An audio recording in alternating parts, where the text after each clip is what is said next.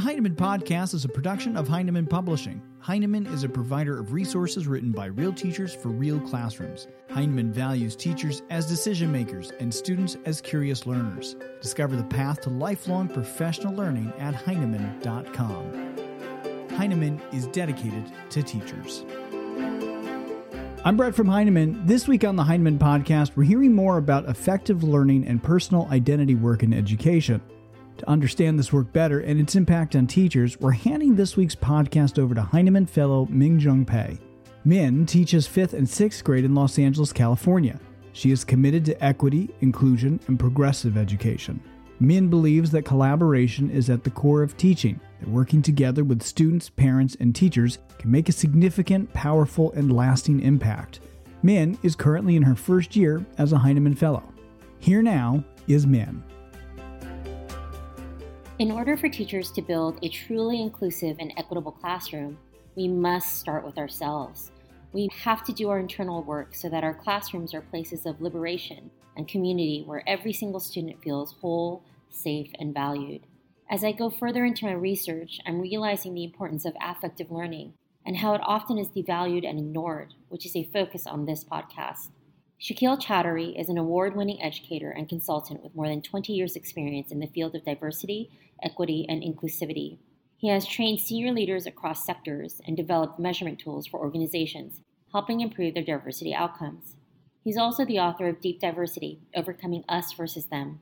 Last November, I attended his workshop titled Fighting the Monster Without Becoming One at the NAIS People of Color Conference. I had just begun working on my action research plan when I attended his workshop, and it impacted me deeply. I reached out to Shakil, and I was lucky enough that he agreed to record this podcast with me. Thank you so much for uh, taking the time to do this podcast with me. I really appreciate it. I was hoping that I could start off by asking you what does personal identity work mean to you, and how has it impacted you and your work? Well, personal identity work is the core of my work. I mean, it's affected everything I do. In fact, it was the work around identity is what sort of woke me up to my own reality uh, back when I was doing my master's degree. It woke me up to understanding the internalized racism I had been struggling with for most of my life and up until that point, and how to unlearn from that. So, personal identity work has been central and continues to be central to um, the work that I do around equity, inclusion, and diversity. I kind of wanted to go and dig into the workshop that I attended at the People of Color Conference in Nashville this past winter. Mm-hmm. It was titled Fighting the Monster Without Becoming the Monster. And I remembered before going to POCC, I was reflecting on the upcoming experience and what I wanted out of it. And I was kind of talking to myself and thinking I wanted to be disrupted because I had been going to a lot of DEI workshops and I felt myself getting comfortable. So I had this one kind of goal going into POCC, and then I walked into your workshop and it happened. It was a complete moment of disruption. I completely agreed with you and completely disagreed with you at the same time. But I was wondering if you could kind of go over the content of that workshop a little bit. Um, wow, well, that's a lot. I, this is also part of a, a three part article that I've written that you know your listeners could check out at deepdiversity.org and just look under the articles the core of my message is this is that how do we fight oppression without being oppressive ourselves? And i think that is a central question we have to constantly be asking ourselves as change makers. Because if we don't if we don't keep asking that question then the risk is we become like those that we oppose without our awareness. And i see this happening all the time and i've been seeing this happening for quite some time. I've been involved in, in racial justice work and anti racism, anti oppression work for 20, 25 years now. And I saw this in my early days as a community organizer, as an, as an activist, but I didn't know how to name it. But I've been thinking about it for a very long time and finding ways to understand what's happening and why it's happening. And now, after, you know, only two plus decades in the field, I'm getting closer to trying to name what I think is a big problem. And we are especially susceptible to this. Those of us that are on the side of justice, on the side of our self described progressives, because just as the, you know, authoritarian extreme right leaders can exploit a crisis to jam through their, you know, anti-democratic and, you know, pro-corporate kinds of policies, just as they can do that, the crisis itself can exploit us on the left. And the crisis itself can actually make us panic, lose our principles, and do whatever it takes to fight those that we oppose or to rectify, try to rectify the situation. And ultimately, what history kind of shows us is that the revolutionaries pretty much, if they get into power, very quickly become like those that they oppose, just wearing different outfits and and and different hats, but but doing similar things, which is uh, stifling dissent and becoming kind of autocratic. And so there's ways in which we have to be careful. And so that's a big sort of macro level picture. But I wanted to bring it down to a real micro thing in the context of, of the conference and say, look, we, especially in this time of extreme polarization, we have to wake up for those of us who are progressives because we're not even aware that we're becoming like those that we oppose. And the way that we can do it, uh, and this was my argument, is by integrating what I call psychological literacy into our existing frameworks around justice and oppression. I mean, I want to go back to psychological literacy, but I want to dig in a little bit to something that you presented at the workshop that rang true for me was that you were saying that a lot of this the social justice work, the racial justice work, needs teachers, right? And you use this metaphor um, of teachers saying, when you're a teacher in the classroom, do you blame the student for not learning the content, right? Um, and that we have to meet the students where they are, not where we want them to be. And that's something that completely rang true for me and my pedagogy and how I am in the classroom. And at the same time, it was really disruptive because when I work with adults in this work, when I work with colleagues in this work, I've, I've learned so much now to really focus on the impact, right? Not on the intention, and to ask folks to focus on the impact and not on the intention so that it doesn't go back to, well, I wasn't being racist. Why are you taking it racist, right? Or you're being too sensitive. And why do you have to make everything about race? To really move away from that mentality. And then at the same time, when you were talking about this philosophy and outlook and framework, a part of you was thinking, isn't that centering the intent again? Isn't that centering white fragility again? So I was wondering, like, how would I be able to balance decentering whiteness and at the same time use the philosophy of teaching that I do believe in? Right. So to back up a little bit, uh, just to be clear on what I what I was saying, the central issue in society where the biggest chasm is is in understanding the difference between overt forms of discrimination and systemic forms of discrimination. I mean, I've been doing this work for 25 years. That is that's what what the problem was when I first started. It's still the problem today, right? Um, and that gap is huge. And so people understand overt. That's perfect. That's that's fantastic, and that is a legacy of what the civil rights era gave us people have now we've taken that that's bad it's it's on the margins of society even though it's trying to make a comeback. But nonetheless most you know good people are like yeah like that's wrong that's bad. And when situations like hate crimes things that happen most people are shocked and appalled and rightfully so. But the idea of like systemic discrimination is super difficult. It's super difficult because first of all systemic discrimination only becomes visible when we do something inherently abstract which is collect data and look at the experience of thousands and thousands of people. And that's when we start being able to ask the important questions around hmm, why are women earning less than men? Why are racial minorities and indigenous peoples being systematically undertreated in the healthcare system? And why is it that suspension and expulsion rates in school have something disproportionately to do with the identity of the student rather than their actual behavior, right? And so that's a numbers game and that's highly abstract for most people. Now, it's not abstract, of course, if we experience it. It's not abstract if our people in our community experience it. And it's like well known. But here's the thing we can't know unless we are directly affected by it. It is hard to know. And we've not been systematically taught what systemic oppression is. And yet, I understand the rage and the frustration and and all that for those of us that are holding this and going, "Hello, people, white people, wake up! Hello, men, wake up to sexism. Hello, straight people, wake up to heterosexism and homophobia and transphobia, right? Like, of course, it's frustrating as hell. And it's not like people were taught that for 13 years and they chose to now ignore that lesson. We've never been taught that. It's not been taught throughout schools. And so the expectation that people will know that stuff, well, it's it's just frankly not reality. And one of the things that I am is uh, I'm a pragmatist and I'm a realist. I'm like, there's a problem. There's a big wall there. We got to dismantle that wall. Part of the problem is that the folks over there, like in racism, most white folks don't even see that there is a wall. So mm. us screaming to them about, hey, there's a wall, you got to help take it down, isn't like, okay, but they can't see it. So I'm not going to stand on this side yelling at them to start seeing it. Some of us will, but I'm like, let's just take down the damn wall. That's the work. And you know, and and your comment, um, you know, that you that you wrote me, I think was really important. You're kind of like, well, whose work is this, and why does it has to be our work, right? And I'm like, it's such an important question too. And my response is, well, where does change come from? Change always comes from the margins, never comes from the center.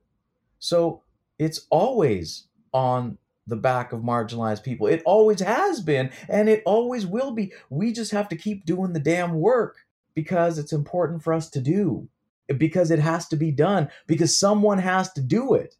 I'm like, if you can see the problem, do something about it. And that's where I came from the point of the educator. I'm like, if you are a justice based educator, you got to educate. You got to take the stance of the educator, which says, I have to take problems that are like very complex and emotional because it's identity issues are nothing but emotional. And I've got to break it down for people to understand because that's my job. Now, in order to do that job, I got to do a shitload of work on myself because it's just damn hard to have to stand there and deal with people's ignorance and deal with their stuff that they don't know. But if I'm a teacher, that's my job. That's what I do. Everyone's not a teacher, and that's not everybody's role. Some people are researchers, and some academics create new knowledge and they go out there and you know they speak truth to power and they hold the edge on things and they uh, you know and, and there's and there's people out there that are doing direct action and then there's people that are like tending the home fires and there's people who are just trying to make something a little bit better in their organization there's like a million and a half billion and a half, zillion and a half jobs that have to be done to make this system shift. Mm-hmm. So I'm saying, well, if you're an educator, educate. If that's your calling, then that's what you do. And I contrast that to, for example, I'm like two plus decades into the work. So I'm not doing front lines organizing anymore. I'm not on the barricades, but there are people who are. And God bless them. But that's not my role. That's not my job. I'm grateful they're doing it. But that's a different kind of labor. That's a different kind of emotional labor, not one that I can do. And that's not my skill set. This is my skill set. If to teach justice work is your skill set, then embrace it, step into it, and lean into it, recognizing that all that resistance you are facing is not a hindrance to the work, it is the work. The emotional volatility that's coming up isn't a hindrance to the work, it is the work. So it's not just teaching an idea, it's managing all the stuff that comes with it. That's what it means in my worldview to be a justice educator that is going to allow transformation to happen because someone's got to hold the container within which the transformation is going to occur. Someone's got to create that container. It's a crucible, it gets hot in there. And that's not everybody's job, nor should it be. But if it's a calling to do education that's transformational, then I think we need to rethink what that means. And I think we have underestimated the problem we're trying to fix. And we've also underestimated how we have to teach it. And I'm a professional teacher by training, and I'm a social justice activist by heart. And those pieces have to come together in a way that makes sense to help create the shift, to create the revolution that we are hoping, in which there is equity, opportunity, and quality of outcomes and all these kind of things that we are hoping for. But it requires all of us to do our job. So my question to people is like, what's your job? My job is as an educator. That means I got to hold the heat. And I remember right after I left your workshop, and then I was able to read all three parts of the article you published. I sat down with a colleague of mine, and she and I were talking about this. And I kind of just realized as I was talking, I believe in what he's saying, and I don't have the capacity for it yet. It comes at too high of a cost for me to meet folks, and specifically adults, where they are in this work, especially if where they are dehumanizes others, right? so then I went on this journey of like, okay, how do I build my capacity? And then when you were talking about psychological literacy, I'm not sure if you're familiar with Dr. Valerie Batts, but she has these dimensions of change. And there are three dimensions. And in order for true lasting change to happen, she argues that change must happen at all three levels the affective, the behavioral, and the cognitive. And I really connected your psychological literacy with the affective level because I realized that I hadn't really done my work in this area when I'm talking about DEI work. I did a bunch of cognitive work. I've done a lot of behavioral work in terms of changing my uh, pedagogy and my practices in the classroom. And then I realized I, I didn't do my affective learning. So I was wondering if we could go into what you mean by psychological literacy and if we can go into detail there. Absolutely. So, first of all, man, I just want to say that the thing that you did, that you articulated and said, I don't think I can at this stage work with adults to meet them where they are at is extremely wise because one of the critical things about leadership in any area is knowing your limits, knowing where your strengths are, knowing where your weaknesses are. And if you're like, I can't go there, good don't go there. Someone else can go there because there are so many jobs to be done. Stay. Uh, that doesn't mean you have to stay in one area the whole time, but to know that for this moment, for right now, I can't go there. I got the cognitive, but I need the emotional. That's critical. So I just want to say, yes, I wish everybody could do that. I think that's part of the problem is that people end up in situations they don't want to be in. And then they get resentful. And I'm like, go find something else that will help you that where you can be helpful but not burn yourself out every place is not suited for us at least in this moment and so it's like find the ones that are suited for you so i just want to say yay good right Thank like you. that's we need to do we all need to do that but somehow we feel bad if we don't it's like we're supposed to somehow to, in social just like throw yourself in at everything it's like no no throw yourself into the stuff that you can be really good at. Of course, every once in a while we have to throw ourselves into things that aren't our strength. But if we stay in those places all the time, that's when we burn out. We are overriding our system too much, and our system can ha- has certain limits. So that's important. Now, I love that you're talking about the affective domain, the emotional content.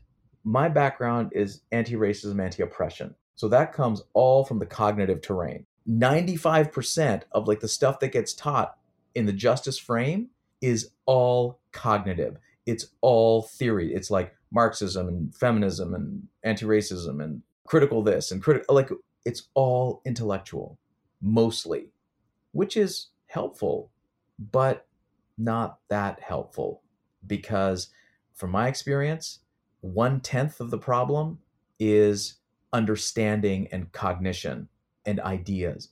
Nine tenths of the problem is emotional. Nine tenths of the problem is unconscious, is reactivity. And so that's where the psychological comes in. Because, first of all, between our thinking, our conscious selves, and our unconscious selves, hands down, there is no competition. The feeling, unconscious, emotional part of ourselves, that is way bigger. The unconscious is way bigger than the conscious mind. And cognition exists at the conscious level. And that's what all the neuroscience research says. And so, what I've been struggling with is that our work is hyper cognitive. It needs to be grounded in the context of understanding our psychology, why humans do what we do, why we react to the things that we react to. To me, when I'm talking about psychological literacy, it's all of that terrain. It's understanding the neurobiological impulses that we have. It's understanding how the the brain works and especially so many parts of the unconscious all these tendencies and elements that are going on all the time it's understanding our emotions but it's not understanding all this stuff from just a cognitive place it's actually doing the emotional work ourselves this is where our own healing has to come in this is where our wounds and all the hurt places we carry that's also part of our work that we have to do and to be an educator in this and hold all the heat that's happening in the room, all the misunderstandings that are happening in the room, all the miscommunication, the anger, the the shame, the guilt, all these things. We can't hold other people's emotions and all of that volatility if we can't hold our own. And I'm not talking about like emotionally managing ourselves all the time. I'm talking about knowing how to dance with our emotions and dance with other people's emotions so that we can understand and honor the rage. And we can understand and hold the pain and the shame and the guilt. And we don't do that very well in justice work. I mean we kind of got a couple tricks up our sleeve. We talk about if you're in a dominant group position sit with your guilt and shame. And if you are in a non-dominant position feel free to to touch your rage. That's not that useful if those are the two things that are happening in the room. One group right. raging and the other people guilt and shame. That doesn't work so well in any context and certainly does not work for learning. When big emotions are happening our nervous system's overwhelmed our cognitive part of ourselves turned off. So as the educator you've got to be able to titrate in the information understanding how people's nervous systems work understanding that every time you put a concept out there it'll activate people. And if you put ideas out there about people who are marginalized and what their experiences might be, it's going to activate them. When you put information out for dominant group members about the fact that their group's been part of the oppression, it's going to activate people.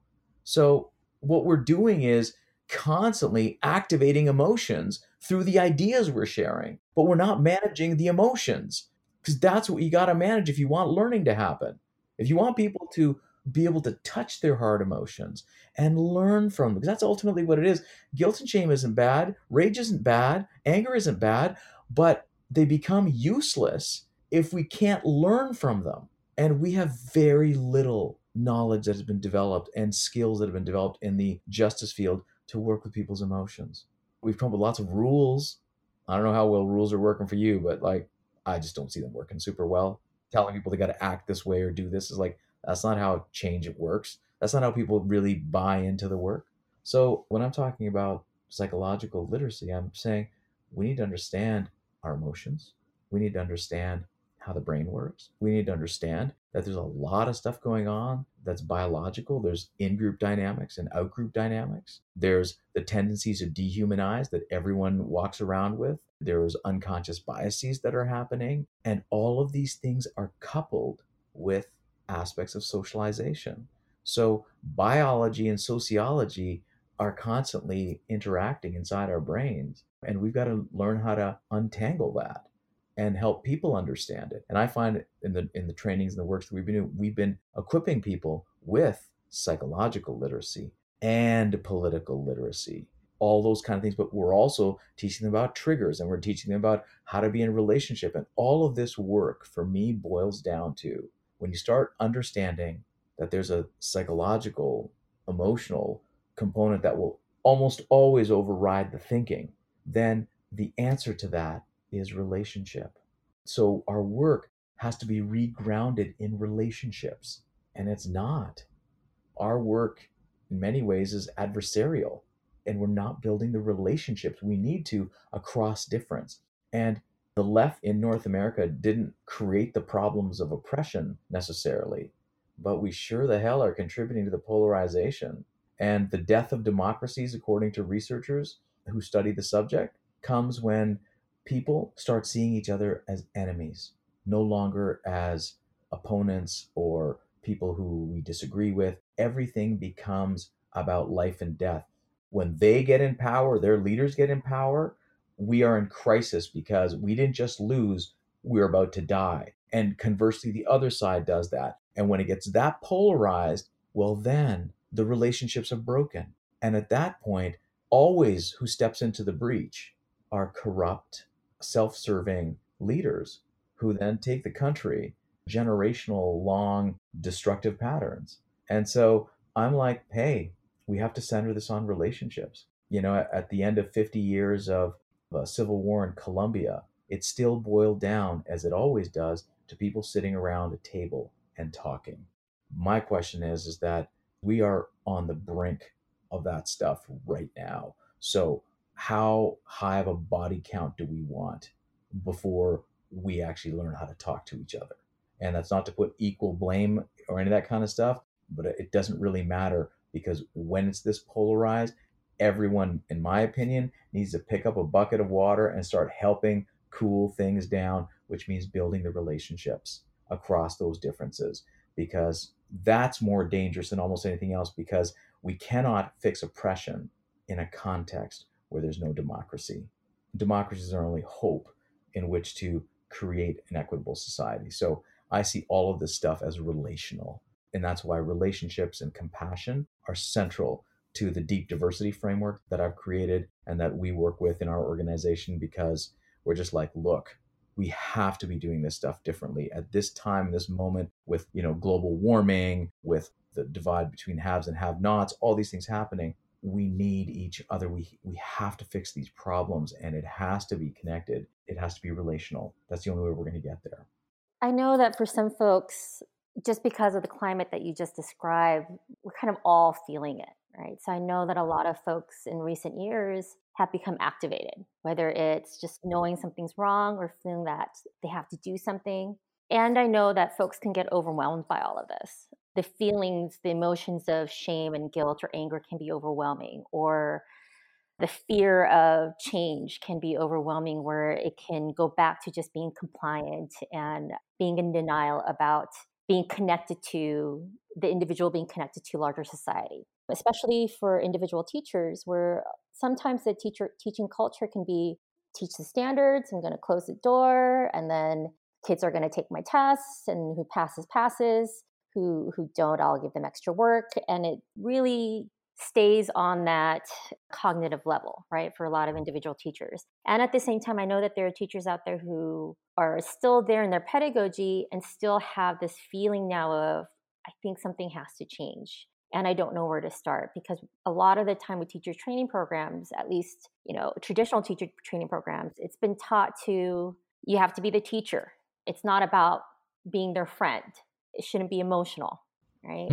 um, so, right. So all these fallacies can be taught yeah. um, within institutions yeah. with teachers coming into the culture. And then they come into the reality and they're waking up to society and, and the climate right now. And they're thinking, wait, maybe something does need to change. And then it can be overwhelming, right? Because the call out culture does exist. And they might not be reaching out to the right people because they don't have that relationship that you were talking about right? So, where can that individual person start in terms of building the psychological literacy, making room for their own emotional learning? Because it's so crucial when we're the ones in contact with the young people. We're influencing how they're going to think and how they're going to live in the world. Right. I mean, again, it's you know you've raised such such huge issues. Um, I'm a public school teacher formerly. I worked in the Toronto District School Board and area, you know, for about ten years so I, I really, really understand the incredible ridiculousness uh, that happens in education, which is basically all the, the things that society isn't being responsible for basically gets dumped at the feet of teachers and schools and says, Well, you fix our kids. You teach them this. You're not teaching them this, this, this. And it's kind of like, that's great, except that all those demands never come with resources to support any of that work, right? It's just like, I totally appreciate where teachers are at and it can be a thankless job and it can be completely overwhelming. And there's a good reason why people just want to shut the door and do their own thing. And in one way that's not a terrible thing because when the world is overwhelming the one thing we can do is what's our sphere of influence? Well if it's my classroom then i work to create the most inclusive the most welcoming classroom where kids of all different backgrounds and learning abilities and disabilities and, and identities and all these different things can actually feel like this is one little island for them in their in their life they can come to. And if that's all I do as a teacher, that's significant. That's important because you're a way station for kids that are that might be struggling and, and not have something. So do it as best you can there. There's like a plethora of resources around emotional intelligence work or emotional literacy work you know the multiple intelligences uh, you know all of these different kinds of things. There's there's incredible work that's emerging around mindfulness and how you integrate that into your to your students. Things like restorative circles those are all really simple but critical tools that can be used in the classroom context but also develops the teacher's own ability to do that teachers also just like any adults we also need other supports. Uh, we need to have our psychological health has all these other elements which is our physical health our emotional health all of these things. Um, who do i go to? Where's my community? Am i getting enough downtime? Like am i connected to others? Uh, you know like how am i being fed? Like all of these are part of psychological health. Having a therapist if that's uh, available to you and within your resources being part of community helps us psychologically, puts us to something bigger.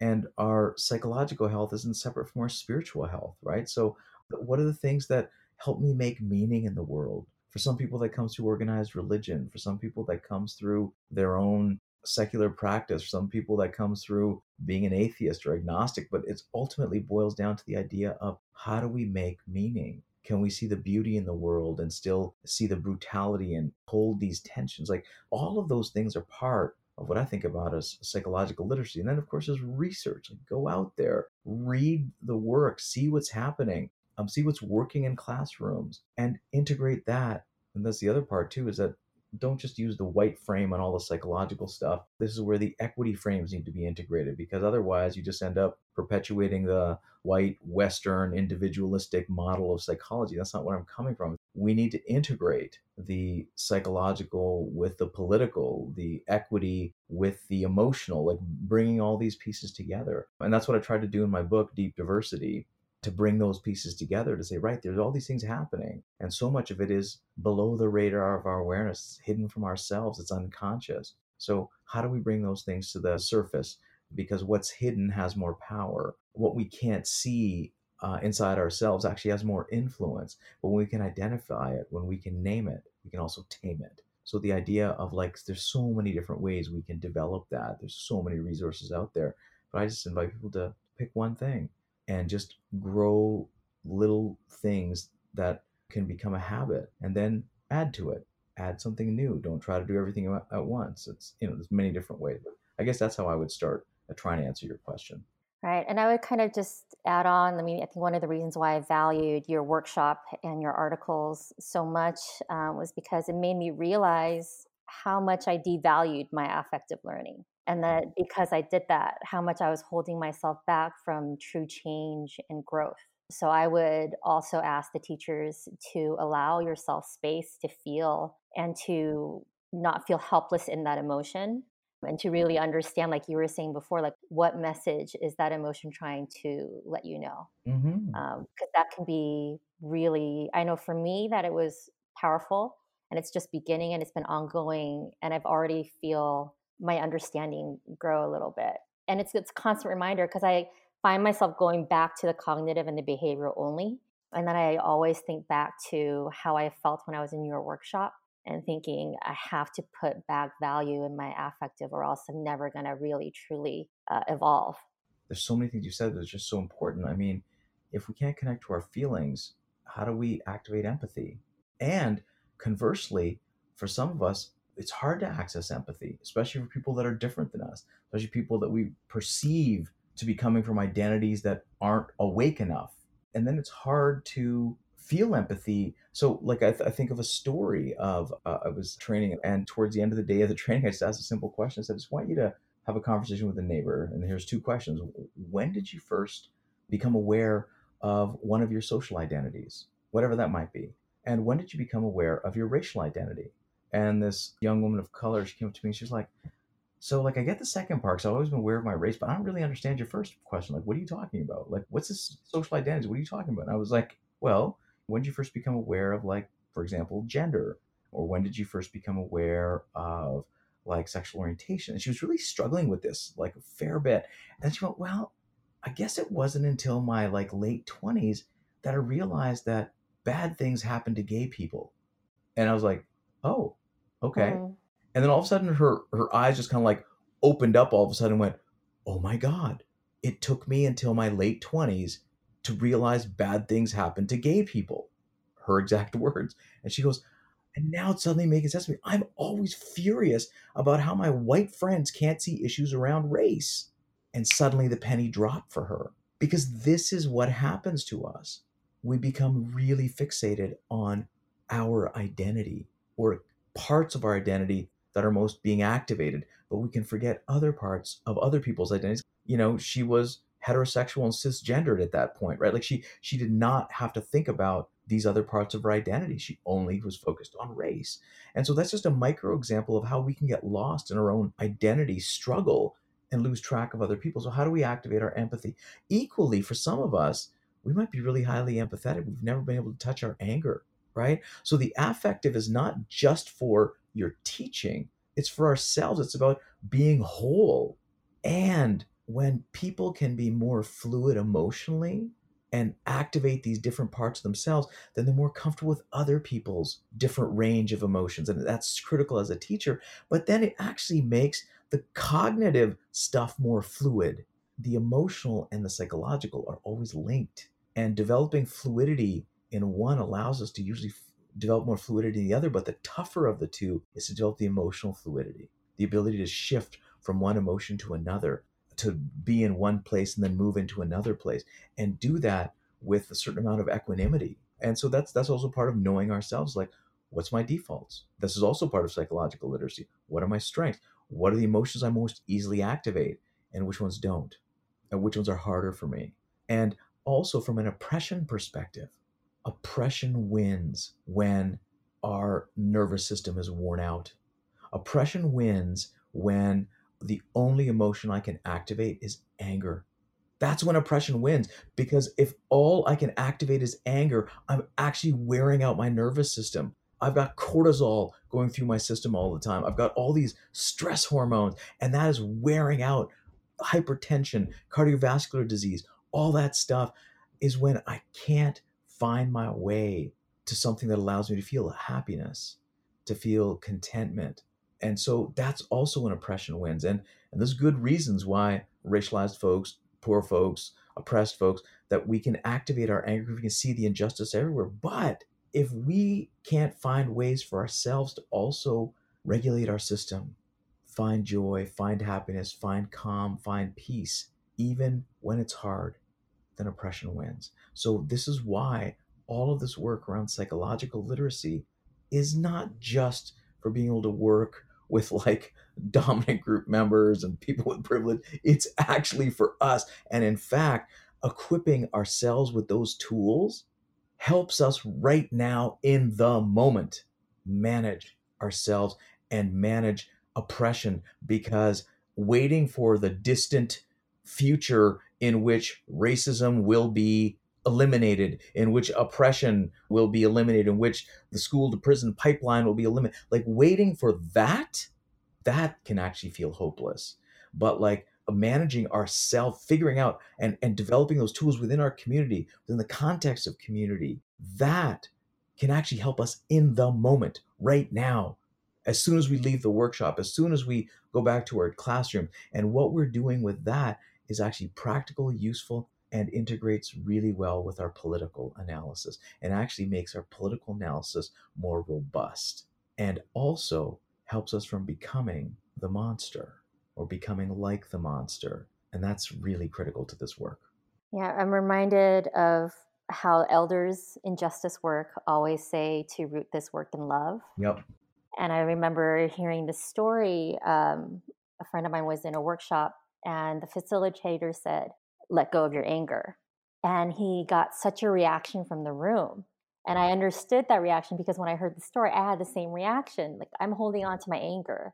That's where I get motivation, right? That's where I get my energy from. And in doing this, like focusing on my my psychological literacy, I'm realizing that I'm misinterpreting anger for power. Yes. Yes. And that the anger was taking up so much space that it was preventing me from finding peace and finding freedom and being able to root the work in love so that I can actually sustain the work. It again ties back to the title of your workshop, right? Yeah. I, I love what you just said, Min, and it's so powerful. And it's powerful because here's the other part. Here's the other piece that I've written about, which is really important, is that we become like those that we oppose. We become the monster, but we we don't realize it.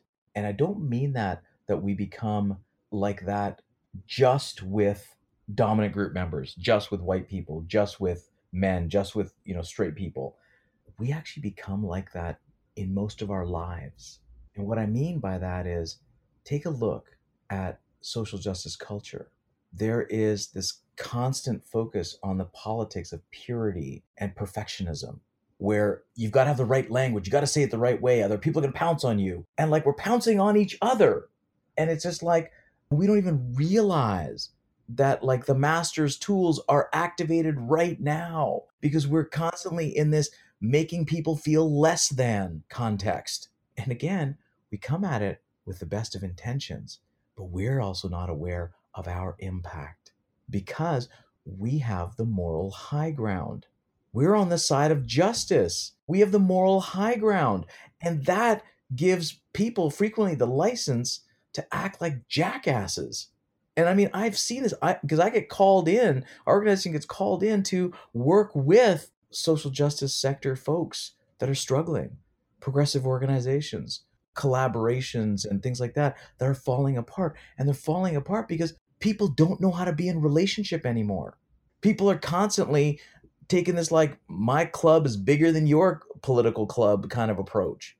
I'm seeing entire projects get shut down by activists that can't even see their own power. They're talking circles around everybody. Everyone is silent. Nothing is moving. And they keep insisting that they actually have no power, even though they have shut down any movement on what's happening. And so we also have a totally distorted version of what power is because we're hypnotized by what we define as social power we totally underestimate our personal power. And as a result, we misuse and abuse power in social justice circles, in progressive organizations, whether it's unions, whether it's human rights organizations, uh, women's shelters, it doesn't matter. People are misusing power because their own brokenness is getting in the way. Their emotional literacy is low, their political literacy is high, and people are just attacking each other. And it's making our movement work very, very weak because when it's the politics of purity and perfection, well, you know, you pretty much have only a few people that can stand on the head of that little pin and they're usually calling out everybody else. It's it's the same dynamic as you see in religious communities. There's always this, you know, I'm in the center of the circle and I'm shaming people into the margins. That's the master's tools and that's because of the absence of psychological literacy. We become hypnotized by it, can't see the lens anymore for it being a lens, and we register as the truth. So the psychological literacy has so many different components, and that includes our effectiveness. If we are a snapshot, I, I ask this all the time, like if our philosophies, if our worldviews, if our if our ideologies were so good, shouldn't our relationships? You should be able to look at our relationships and go, yeah, if you think like us, you can have relationships that are this healthy. Well, if you've been in progressive organizations and movement work for more than five minutes, you can see we got just as much dysfunction as everybody else. We have just as much toxicity and egos and all this kind of crap as, as the very corporate mainstream institutions we're criticizing. And in fact, the dynamics of power can actually be uglier in our work. So we need to rethink this because we actually have got a totally distorted view of what power is and what it is not. And we've not learned how to use power well. And here's the thing power is also a feeling. And our ability to use power is not an intellectual thing, it's actually an emotional thing. And our heroes of history that have learned how to that learned how to use power well, they had a different kind of fluidity. They had an emotional fluidity, they had a relational fluidity, they had an intellectual fluidity. They could move and build and and connect and do things whereas like in our work we're kind of like nothing seems to be good enough The only project that is worthwhile that isn't going to criticize is something that is so micro and so small that it can't be replicated. And I'm like, well, how the hell are we going to create any movement with something that's so tiny? Can't we? But as soon as we get bigger, we start attacking each other. It's one of the failures on in, in, in the left. This is also about power, is that we distrust power because we don't know how to use it well. And so anytime people rise into positions of power, well, the first people that are going to attack them is our people. I've had like women of color say to me, I am not going for that job up there. That higher level, I'm not going up there. And you know why? Because I'm afraid of the criticism I'm going to get when I make a mistake from my own community. So I'm like the psychological pieces are help us to be more rounded in so many different ways. It also prevents burnout. And that's probably the last way. There's like there's about four or five areas we need to look at as to why the psychological helps us be more effective in so many different ways. Uh, that's why I feel so, this is so critical to our work. Just as you were speaking, I was thinking about this, uh, about accountability and that how the definition of, or the framework for accountability needs to change too. Because I see so much of the call out culture and kind of like the gotcha culture and i'm thinking about accountability and when i'm held accountable at, at school and at work i feel empowered because someone cares enough about what i'm doing in the classroom to make sure that it's effective. So i'm thinking like the way we hold each other accountable too needs to be done in an empowering way rather than an exclusionary way. Yeah. The research shows that humans are predisposed to primordial religion like the idea that this is why belief systems are so powerful for us. We just make it up. It's kind of like we've got this slot inside of us biologically that says must fill, right, with belief, right? But that belief can be anything. And so this is why, if you look closely, there's a religiosity to justice work. There's center, there's like the leaders who speak a particular kind of message, and there's like good activist, bad activist, good Christian, bad Christian, good Jew, bad Jew, good Muslim, bad Muslim, right? Like you've got you've got these dynamics that are in every context. And I'm like, this comes with worldviews. And this is why we also have to recognize that worldviews are just that. They're just views and they're useful. They're lenses on the world. They're useful lenses until they're not. Justice lenses fall within that too. They're useful until they're not and we can see within our own activist communities in which it's like well how, how the justice lens isn't that useful in building relationships with each other? Because we hijack that through i'm a better activist than you language right? So i'm like how useful is that? That's where the justice frame falls down because i'm convinced that there is no worldview that we can truly fully embody because we're imperfect having the psychological literacy actually helps us with that. And that's why, like, in the religious context, you know, the big religions always have a mystical end of them. There are these mystical traditions, and all the mystical traditions focus on self awareness as the foundation. And so none of our worldviews can be fully embodied. We can't walk the walk until we've got this other underpinning that says, right, how do we stop pointing fingers all the time? How do we build relationships? How do we forgive? How do we find joy and happiness? And all of that has to be woven into our justice work. If it's not, we're stilted and we're brittle. Whereas, like the uh, the metaphor that I think about is that you know the justice framework is like iron, but iron we don't build bridges out of iron because iron's brittle. But the alloy of iron is where you mix iron with other things. It creates an alloy, and steel is way more stronger. It is composed of iron, but it's not iron entirely. And this is what I think about is that you can take the justice frame and combine it with the psychological frame. Well, then you've got steel. You've got something that's way more resilient, way more adaptable, and actually stronger than the original element. And that's why we need these pieces in order to embody what we truly want to believe. Like, you know, Gandhi said it uh, be the change you want to see in the world, the single hardest thing to do.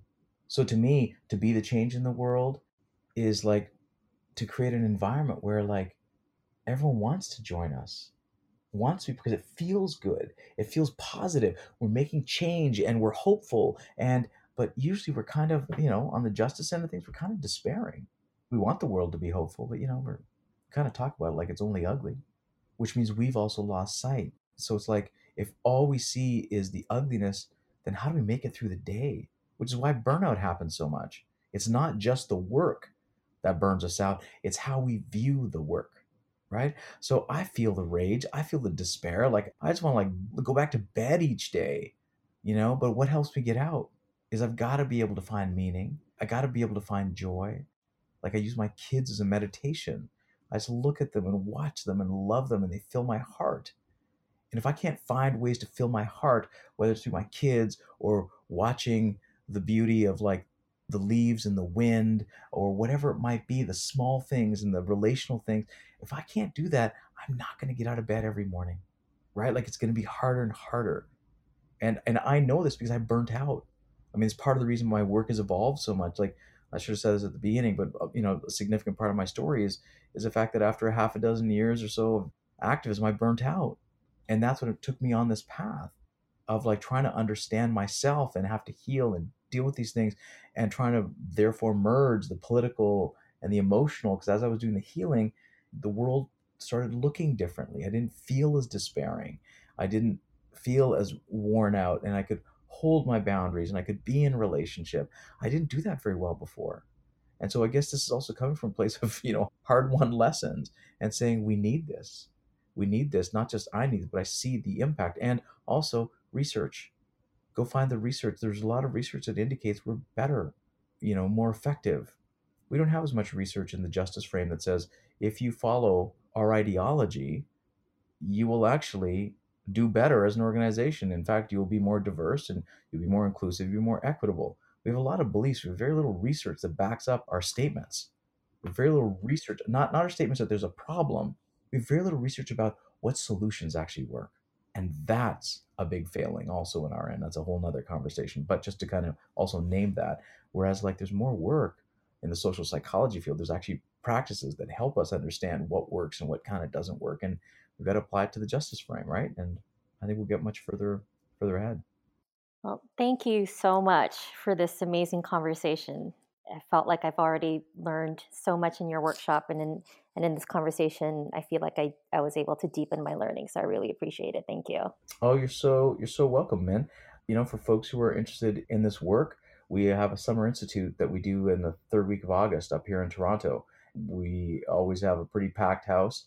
And um, if you or folks that are listening to the podcast are interested, please check out animaleadership.com at A-N-I-M-A leadership.com and, and you can find uh, work on our Deep Diversity Summer Institute. We'd love to, to share more of the practices and thoughts uh, and processes because we just need more people out there that can help do the work differently, be more effective, build organizations and and movements in ways that are effective and and bring us closer together as communities.